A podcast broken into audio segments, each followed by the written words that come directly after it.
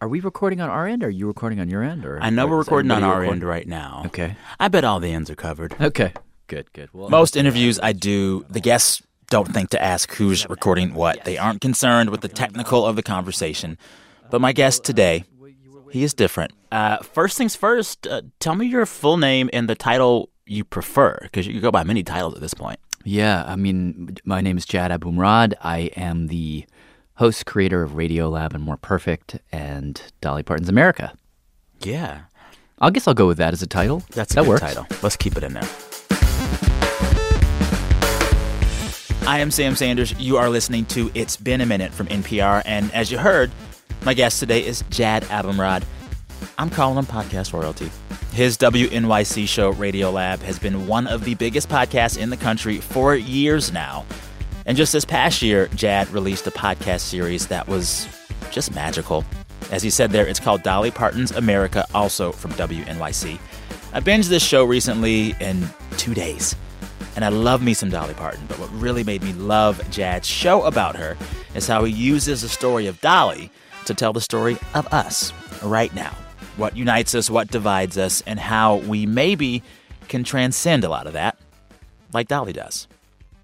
Listeners, if you have already listened to Dolly Parton's America, you will still enjoy this chat. I promise. There are some new Dolly tidbits in there.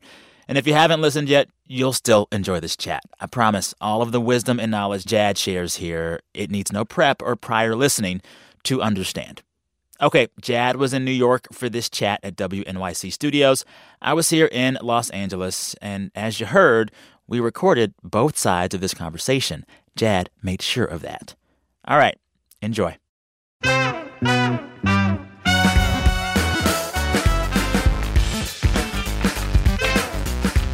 So, you're a creative who feels a need to do these side projects. What made you say the side project for this year or two or three years will be Dolly? God, it's just a lot of a lot of. Uh, I'll give you. Um, I'm going to give you like a three or four part answer. Okay. And uh, they should all be sort of understood not chronologically because not they all happened at once. Um, you know, the first thing is, I guess the the moment I got really interested in Dolly. I mean, I grew up in Tennessee, so I grew up in the South, and Dolly Parton is sort of the patron saint of the place I grew up. Yeah. And I mean, I, I certainly knew of her, knew her music, but I'd never really like stared directly at any of her songs or her influence. And so she was just kind of there. So part of it is that I've always felt like I knew Dolly, but I never actually knew her. There was that. But I think more contemporarily, uh, 2016, I she uh, came to Queens and did a gigantic stadium show, and it was right at the moment when um, the general election was heating up, and I just remember like ha- this day. You know, you watch TV in the morning and you see the the headlines, and it's just this garbage fire of political discourse, and then that night, Dolly Parton goes and plays a stadium show in Queens. And first of all, everybody around me was freaking out. They were mm. so excited. And that caught me off guard. I, thought, I, I didn't realize that everybody loved Dolly Everybody here. does. Yeah. You know, In in, New New York. York. City, which is a such a dumb, naive realization, but I, it, it really did surprise me.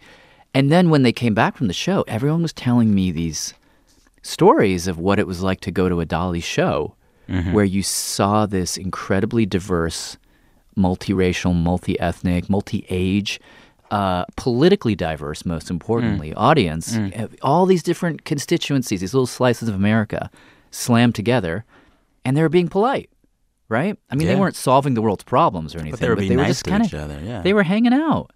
So uh, that was the moment I got really interested in Dolly. But I would be lying if I told you that was the real reason I did the podcast. The Oh. real reason I did the podcast, Mm-hmm.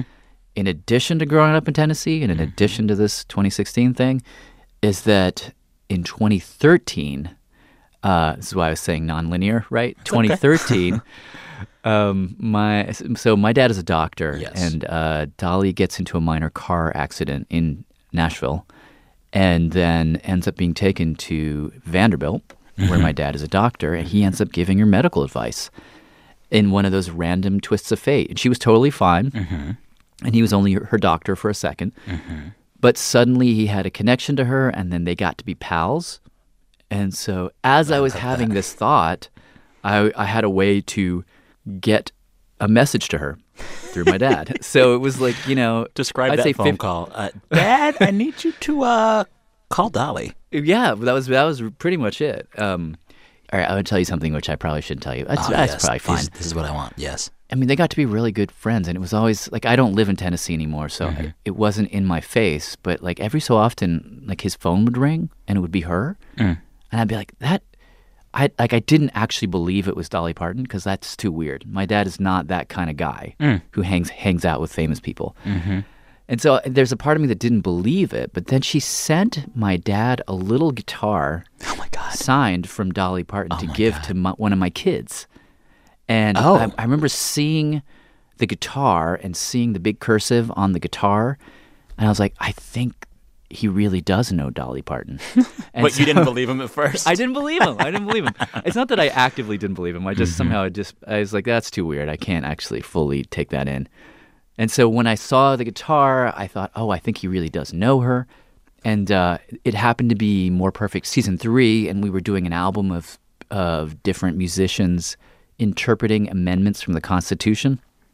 And so I asked him, you know, can I, can you set up a meeting where I could pitch her on the idea of maybe her doing a song, which she did. And then uh, at that same meeting, when I finally met her, I also pitched her on this podcast as well. And, you know, years later, here we are. I'm going to tell you a thing that stood out to me as soon as I began to listen to the show, and I binged it on a long uh, southwestern road trip just before Thanksgiving. And I noticed from the start of the Dolly Parton podcast a thing that you're already famous for with Radiolab the intense scoring and sound effects and music, which we all love.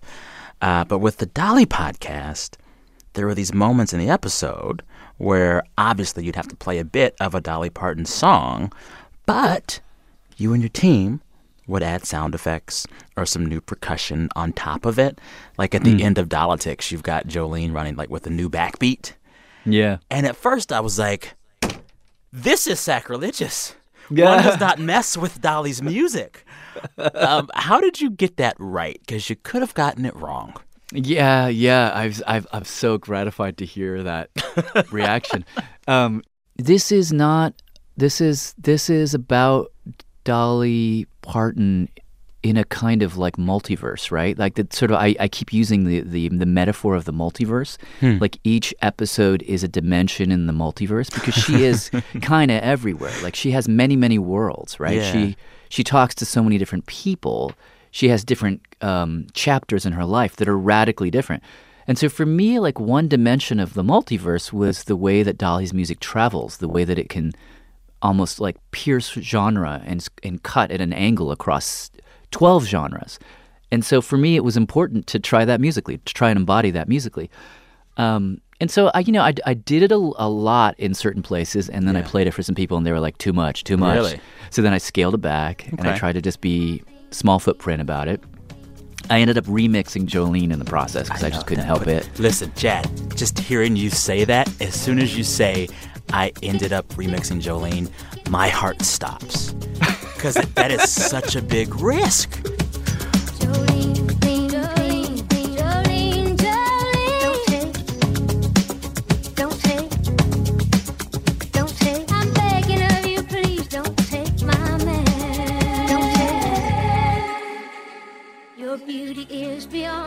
Was there one remix or update of one of her songs that you had done and you were just like, can't do it? This will not work. I, I would never touch. I don't think anyone ever should touch. I will always love you. Um, you you're messing with too much, too much culture right but there. if you and Dolly made a EDM I Will Always Love You remix for the album, I would listen. I would. Well, shoot. If Dolly walked in the room and said, "Jad, we're doing this," I would do it. but Yeah. yeah, yeah. Yeah. I mean, she said no to Elvis on that song. You know that story, right? No. he wanted to make that song, and, and I think his uh, his business person, whose name I'm forgetting, Colonel something or other, Colonels. he he wanted to own half the publishing, Oh, no. Mm-mm. That's Dolly's song. and she's like, "No, yeah, I won't No, do it." And she wasn't she wasn't a huge star at that point, but she still turned him down. So I am really interested in the timing of this podcast's launch It comes out in 2019, which kind of seems like Dolly's year, like this Dolly science Yeah. that we're watching. She's been on a bunch of award shows, getting honors, performing with people. She has a Netflix show, and then there's your podcast as well. Did you plan this timing, or it just worked out that way? I, I had hoped to release it earlier in the year. Um, Really? I knew that she had stuff happening late in the year. I didn't Okay. realize it was going to be quite to this level. Um, I know that with Dolly, I, I know speaking to her manager Danny Nozell, he um, he will tell you that about a decade ago, maybe a little bit longer, her fan base was mostly over the age of sixty. You know, because I mean, uh, when I grew up with Dolly, just as a touch point, she there was the Islands in the Stream Dolly, there was Nine to 5 there was Jolene, and then there was like a long '80s period where she was making pop hits, but she wasn't. And I'm talking late '80s. She wasn't hugely relevant to people my age. Well, because the late 80s were full of music that was not Dolly's music. It was like Exactly. synth heavy, abrasive pop. Exactly. And she dabbled in some of that stuff, you know, in in a tiny way. And but yeah, no, she wasn't like speaking to a, a young, you know, teenage kid mm-hmm. the way that she seems to be right now.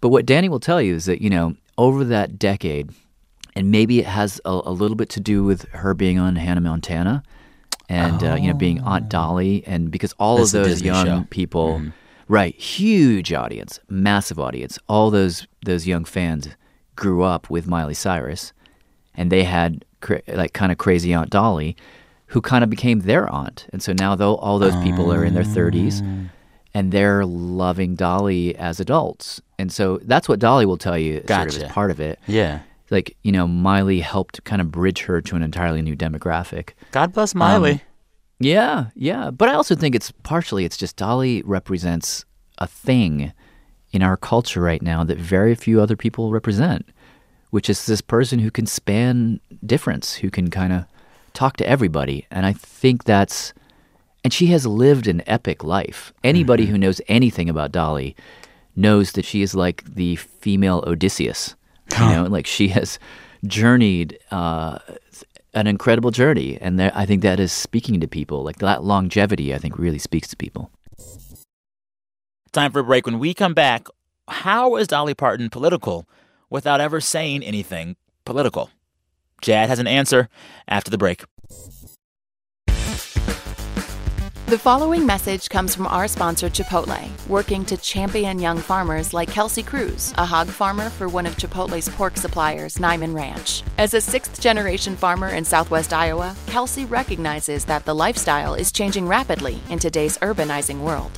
You don't hear of anyone that's like, I'm going to be a farmer. Unfortunately, you have to be, in this day and age, either born into it or you have to know someone that's going to give you that opportunity to, say, um, rent some ground from you or let you buy a, a you know, a, a plot of land to get yourself started on. And that's not an easy or a financially realistic task for someone who, say, is, is our age in their early 20s. Your food has to come from somewhere and it has to continue coming from somewhere. I get excited telling people about how my family raises pigs, so that's near and dear and important to me. To learn more about how Chipotle is working to champion young farmers through three-year contracts for eligible farmers under 40, go to chipotle.com/farmers. NPR's Life Kit wants to help you make changes that actually stick this new year. From how to do dry January to how to start a creative habit, we've got new episodes all month to help you start the year off right. New episodes every Tuesday and Thursday. Listen and subscribe to Life Kit. I want to talk more about this idea of, you know, Dolly bridging the divide. She has a fan base at this point that is young and old, um, male and female, liberal and conservative, and that's really, really hard to do. And you outline in detail in the Dolitics episode of the podcast how the way she does it is by really, really never speaking explicitly uh, about political issues. There was a certain worldview around this which she espoused in the episode that stood out to you because you said so, and it stood out to me.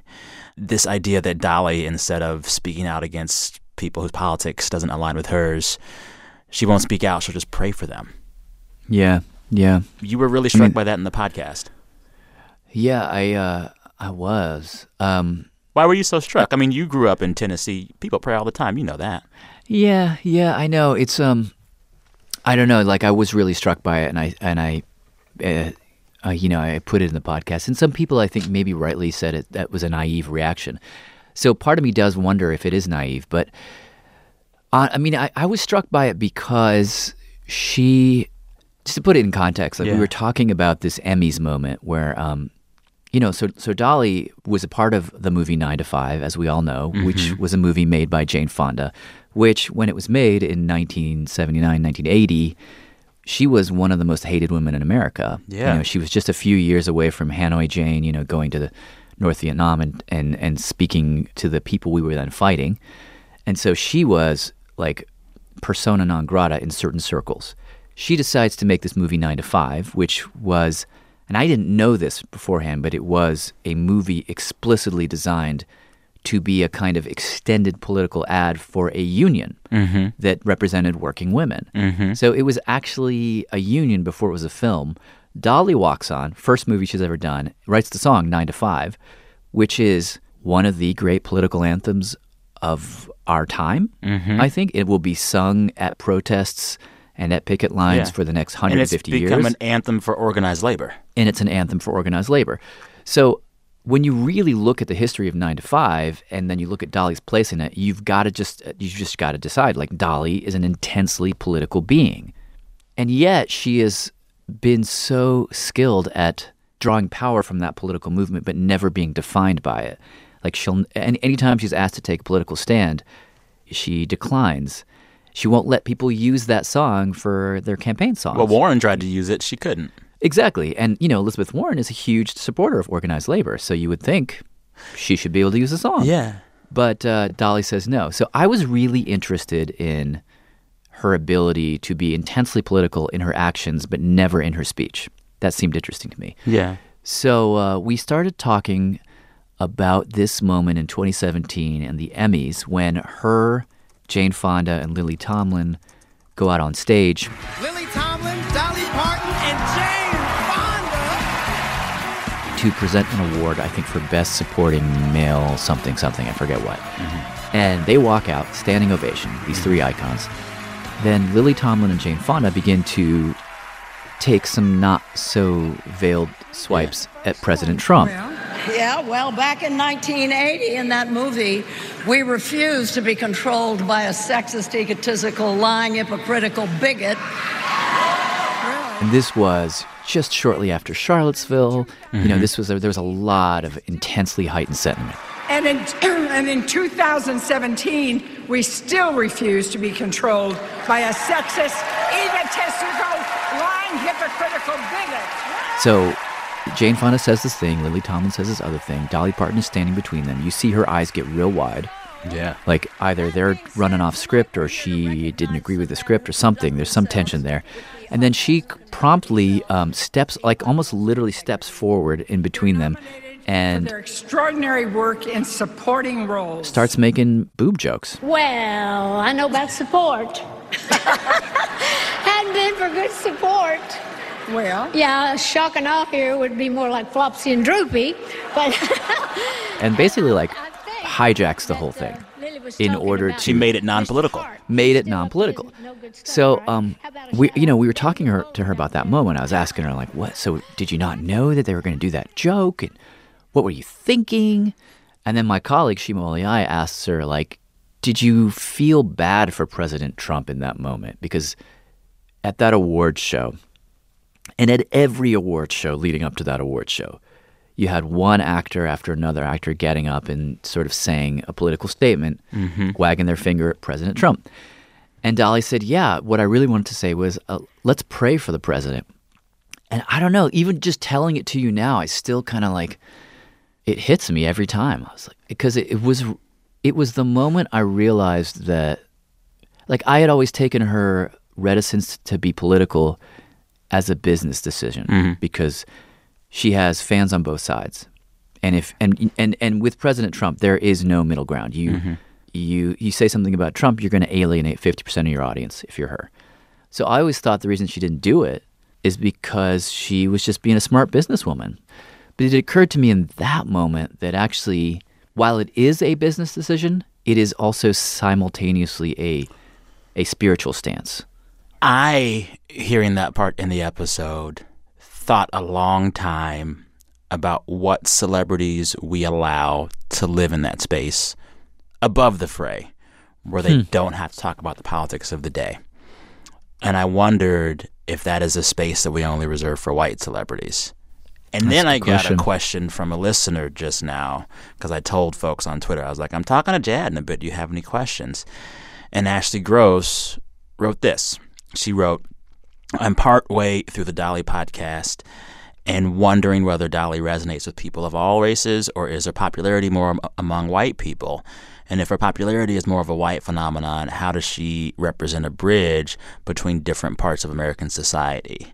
And that made me think like we really only allow white people to be that bridge. Yeah. I couldn't yeah. imagine a black celebrity of Dolly's level not having to speak out about Black Lives Matter or having to speak out about Charlottesville. Yeah. And so the only celebrities that we allow to not, sometimes it feels like are white people. No? I don't know. No, no. I think that's. I think that's. I think that's really smart. I mean, it's. I sort of agree and don't agree at the same time. Okay, tell me. Um, you know, just a like. The eighth episode in the series looks at um, a moment where uh, a lot of these issues about can she, is, is she simply a uh, um, beloved by white people? And so when I say you know she's unifying Dolly's America, I mean uh, white America or uh, does she speak across those divisions? I mean, we look at something that happened to her in Pigeon Forge. She has a dinner theater there uh, called the, well, it was called Dolly's Dixieland Stampede, and then uh, Dixieland she- Stampedes. Hold up. Stop. Do you know any? you- Do you know about this? I, I think I've heard about it, but just hearing the words Dixieland and Stampede together, I'm like, Yeah, I, it's- don't want to be under the stampede of Dixieland. well, it is. It is as it sounds, and, and maybe maybe worse. Although Oh. it's kind of like a, a hilarious dinner theater that involves racing pigs and eating just spectacular amounts of pork and chicken Okay. with your hands. Nice. and drinking a lemonade, a gallon of lemonade out of a boot-shaped cup. so it's got that. It's got. It's kind of kitschy. It's kind of funny. It's kind of like a good time in air Mm-hmm. quotes. But what it actually is, the theme of it is um, a friendly rivalry between the North and the South, where you, where half the audience is split into the North and half the audience is split Oh, into the I South. have heard of this. And I saw it and, I was like, I won't be going to that. right. So you know, we go and we we do a, an extended kind of look at that and what is it saying about her appeal um, in the South, and also just sort of how history is remembered in, in the South where I grew up. And it's it's really interesting. I mean, she she has these kind of siloed audiences, and there is. I believe there is the Dolly that I experience in New York. There's the Dolly that people experience in the UK. And I think that Dolly is a very progressive figure, a radically welcoming figure. Uh, And, you know, and, and my anecdotal sense is that she is loved by people of all races. Um, I, I wouldn't say equally, but uh, she extends b- far beyond white America. But there is a siloed version of Dolly that exists in the place where I grew up that is very much about Southern heritage and Southern pride. And I think that Dolly is a specifically white Dolly. Uh, and it sort of comes to a head in sort of a hilarious and kind of troubling way in this dinner theater. And we sort of, you know, cover that story. We cover the protests. We cover the counter protests, which happened directly in the wake of Charlottesville. Um, and so, yeah, there are, everybody's got their blind spots. yeah. You know? Have you made peace with those contradictions as someone who is obviously a big fan of Dolly Parton? I have, I have, because How? I spoke to her about, you know, what have you learned from that? And she, you know, Dolly is a businesswoman and has structured her empire to make a lot of money. But I think I, I trust her when she says something like, you know, I was ignorant, I didn't know. She apologized and she she changed it. Did she change it enough? I think that's arguable. But um, I truly feel like she would never knowingly cast someone out. But I do I do take your point from the very beginning, which Yeah. is that could she keep the posture that she has if she were black? I'm not sure. All right, time for one more break. When we get back, I will ask Jad if there are any other artists out there right now in the culture occupying the same cultural space as Dolly, above the fray. We discuss BRB. News breaks and big stories change every day. That's why we're giving you NPR's 10 minute morning news podcast on Saturdays, too. I'm Scott Simon. And I'm Lulu Garcia Navarro. Up first, start your day with us weekdays at 6 Eastern and Saturdays at 8, a bit later to suit your weekend from NPR News. What is it like to interview someone so open and so welcoming, someone who you say will never cast someone out? that must be an interviewer's dream, but it also must present, I don't know, a certain kind of challenge. Like, is an interview with Dolly Parton just like 17 hours? no, I mean, the thing, that the most challenging part that I had is that um, usually an interview with Dolly Parton is 20 minutes. Oh. You know, she's lived she's lived her life okay. uh, for 50 years speaking to people in 20 minute chunks. Okay. Uh, because the interviews tend to go a certain way. Yeah. I managed through my dad to be able to carve out more time with her. And then the challenge was uh, that first interview. She just railroaded me. Mm. Like she she was. I mean, she's such a skillful interviewee. Uh, she's so charming mm-hmm. and such an incredible storyteller mm-hmm. that she just kind of gets going and will and will charm the pants off of you mm-hmm. and in a way that it, was really hard to sometimes like she would take control of the interviews. What was the one thing you did to get over that hump? I mean, this is kind of wonky, but the thing that actually made the biggest difference was um, like I went in there that first interview and I had read her autobiography and I had read a lot of the stuff she had uh, said in the press, and I had questions based on that. And I think that was not the right question. I was playing to a lot of the tropes, her Dolly tropes. Then second time, I actually did a exhaustive, like three week research period, and then I created, I literally created a PowerPoint presentation of uh, this is true of of it wasn't in PowerPoint, but it was essentially a PowerPoint presentation of all of the things Dolly has said over the course of her life. Huh. All of this old songs she sang, you know, her first hits, uh, the first song she recorded when she was 13, all this stuff. I had it in, laid out in PowerPoint, and I just clicked through it with her, and I said, "Tell me about this." Click. Tell me about really? that. Click. Yeah, and so you we walked were both- Dolly Parton through a PowerPoint about her own life. yeah, and it turned out to be it turned out to be brilliant because it, we were both staring at this computer and and somehow like on track. tr- triangulating uh, versus looking at each other made it a lot easier for me and I think for her. And she was just like, I think at a certain point in that, she was like, "Damn, you've done your research." Wow. And it, and, and so I think it was also a way for her to see that I was actually really serious and I wanted to go deep. Hmm. PowerPoint, man. I'm like it is a- writing down to make a note. This is the great- tease. It, it, PowerPoint is an interviewer's best friend. I'm telling you. I love that. One of the things that is a theme throughout the entire arc of the episodes is how Dolly Parton is this exercise in contradiction, which hmm. we've spoken to already. But like, she loves to joke about her breasts and her body, but she'll never tell you about her love life. She wrote a song, Nine to Five, that's seen as a feminist anthem. She won't call herself a feminist. You know, there are other contradictions all the way up and down her career. What Dolly Parton contradiction made you scratch your head the most or you still think about? Which one can't you shake? Hmm. Yeah, that's a really good question. Uh, I think the contradiction is this okay? Is this the right answer to your question? I think the contradiction I can't shake. The contradiction I, sh- I can't shake is that I, I grew up in in Nashville. I was in the fourth grade, and I, I mean it was like a regular question for them to ask. Who who here goes to church? Raise your hand, right? Mm-hmm. So the, it, it was just assumed that everybody went to church, and it was a Christian church, and I didn't, and so then that became, and I just that was the place I grew up in. So I, I've always had a very kind of suffocating view of Southern Baptists and religion. And she, mm-hmm. the contradiction that I find most fascinating is that she appeals right to the core of those people, mm. people of faith. That's the contradiction that I can't shake. And I can explain it to myself. How do you explain it to yourself? Well, you know, she is a believer, very strongly so, but doesn't ever she's not a, she doesn't she doesn't go to church, but she's deeply spiritual, a deep believer. And she has from the very beginning stood up for the members of the LGBTQ community Yeah. and sung songs that can be read in certain ways by that community. And so, like, I get that. I get that. But it, it isn't so much that she can say two different things to do different constituencies. It's that somehow she creates a space where those two people can be ne- near each other. Yeah. and, It's it's, and it's like it's it's a different set of rules. Mm. Uh, when people are in front of Dolly Parton. That's the thing that that, that kind of tweaks me. It isn't so much that she is a set of contradictions; it's that they don't feel like contradictions in her presence. Uh. Are there others in the culture that you feel are doing that right now as well? Hmm. I mean, when I think about like this, the biggest celebrity in my orbit the last decade is probably Beyonce, but she is extremely Yeah. polarizing. No, this is a very real question for me because I want to do another series and I want it to be about some other celebrity or some other person. Well, do Beyonce. And do that. I would love to do Beyonce if Beyonce would let me spend as much time as we got to spend with Dolly.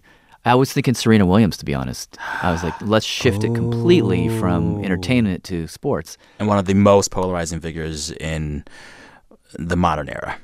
Right. Through no right. fault of her own. People are just mean to her, but that's a different story. Yeah. Um, how much do we want to talk about the relationship between your father and Dolly and the parallels between their lives? It's so beautiful hearing it in the podcast, but maybe the best way to do it is just tell folks, listen to that. Because there's no way to do it justice here, I think. Yeah, I mean, I, I, I, guess I kind of agree with that. I mean, I was. I'll just add that Yeah. I was really. Um, I mean, I've been doing this for a long time, and I, I that was one of the moments I felt like the most fearful. Um, really? Yeah, to sort of put myself out there. We set it up. So there. like there's this episode in which in which describing his friendship with Dolly, your father talks about some of the parallels between his upbringing abroad and her rough and tumble upbringing uh, in Tennessee. And at one point, he says basically, her childhood home was just like my childhood home. Yeah, and uh, it, this was a realization I had as well when I went to visit her childhood home. We just, luckily, her bodyguard uh, slash nephew Brian Seaver took us just on a whim to this place that nobody gets to go to, and it was spookily like my dad's uh, childhood home in the mountains of Lebanon, and it led to a lot of conversations with him and with her uh, about the ways in which these two cultures, which I held, I've always held to be very, very separate, Mm. actually are not as separate as you think. Mhm. Down to the music, you know, you could look at the music that makes country music what it is, the instruments, the meters, the scales, the the song structures. All of these things are actually um, an amalgam of Middle Eastern melodies and, and instruments, African instruments like the banjo, which traveled through the Caribbean. All of these things that have been kind of subsumed and very literally whitewashed so that we only think of country music as the music of white people in the mountains. It is actually music that is all of our music in Yeah. some way. And so that it was for me a way to explore and to upend this, this whole system of assumptions that I've had Mm. since I, since growing up in the South Mm. about who I am in relation to that place. Um, I realized that I know nothing about the South, and I know nothing about my own relationship to that place. You know more And than most one of folks. the- You grew up in Tennessee. I know, but you know, you you where'd you grow up? Out of San? Antonio, Texas. It's this weird place. Okay. Everyone wants it to be the South. It's actually not. It's Texas. Yeah, Texas is separate. Yeah. Texas is its own thing. But I, you probably know what I mean when I say that when you um you, you don't live there now. I'm No, assuming, I live in L.A. So you know you leave a place like San Antonio, you leave a place like Nashville, Mhm. and very quickly you put a little story in your mind about what that place was that you left. Yeah. and it's a two-dimensional story. It's a flat story. Mhm. And you and when you talk to your friends in Mhm. L.A. or when I talk to my friends in New York, you tell a certain story about the place you left, and it's I've known for years it's not the true story. And when I go back, and uh, largely through this series, I have gone back. I realize the South is so much more interesting, so much more diverse, so much more populated with interesting subcultures fighting for their own rights in Mhm. unique ways than I a- ever gave it credit for. And I told a certain story about my own upbringing in the South, and I never actually saw it for what it was. And so for me, being on the ground at Dolly's home, thinking about my dad's home, Mm. getting a chance to talk to him and her about those uh, similarities was the process of unwinding that old story and replacing it with something new. Yeah. What is one thing you weren't able to get in these Dolly podcast episodes that still bugs you? The most valuable thing you left on the cutting room floor? Hmm. Oh, you mean like didn't get a chance to Yeah, include? yeah, yeah. Wow, that's a good question. You know, and I might, I might find a way to wedge it in in these last two episodes. But she told, and this isn't really a, um, this isn't really like a, a get or anything. I mean, it was just uh, the way that she said it was kind of cool. we were talking about the process of her writing songs, and she told me that one of the things she does uh, to get in this in the as she calls it her God space is uh, she fasts. She'll do like a water fast for a couple of days until like it just kind of quiets her mind and she gets into this space where she's ready to write songs. And when she kind of gets into that God space, she just writes for like days and days God and days. space. How long will she fast? Uh, I, I, she said a couple of days, three or four days. So She'll three or four to- days of no food, just water. no no food, just water. And then she suddenly kind of gets to that place where she's writing songs. Because she's hallucinating. Probably, probably. but uh, it, it makes me think. It, I I love that image because it's um it very much connects with how she grew up. I mean, she grew up with nothing. Yeah. And was channeling all of these experiences around her. And then you become Dolly Parton, this global star, and there's got to be a way to get back to that beginning state. Mm. So I like imagining her doing that. And I, I, I haven't figured out where to put that. But I, I kind of want to put that somewhere, but I haven't. Not the best answer to your question. no, that's a pretty good that's- answer. I'm, I'm just like imagining Dolly not eating for four days. Feed her. Tell me the biggest lesson you want listeners to take away from this show about Dolly, about you, about the world. I'm not sure there's just one, but I mean, okay, so you watch Dolly move her life, live her life, tap dancing around these labels that are dividing everybody right now. Mm-hmm. She so effortlessly sort of floats above them or sort of like sidesteps them. Mm-hmm. I want us to think about those labels and uh, question them the way, it, you know, perhaps we have to take them on. We don't have we don't have that ability to do it the way she does it. But seeing her so effortlessly avoid them calls them into question for me. Mm. How can we question of. the labels? Yeah, I Dolly mean, would like us to bit- question the labels. No, it, it sounds like we, what, what we need right now, if I'm being Yeah, I mean that's kind of what I that's kind of what I think about. Dolly would like to avoid the labels. Yeah. I would like to I'd like to kind of upend them if I could. At least in some small small ways. Thanks again to Jad Abumrad. Check out his podcast, Dolly Parton's America from WNYC. And listeners, check out this podcast again on Friday. We'll be back with a wrap of the news and the culture of the week. It'll be good, I promise. Also, every week in those episodes, we want you in the show. Do not forget to share the best part of your week. Send that to me here at the show. Record your voice on your phone in the little voice memo app or whatever. Email that voice file to me, sharing your best part of your week. Email that to Sam Sanders at npr.org. Sam Sanders at npr.org. We also accept dog and baby photos. Thank you in advance. Until Friday, thanks for listening. Talk soon.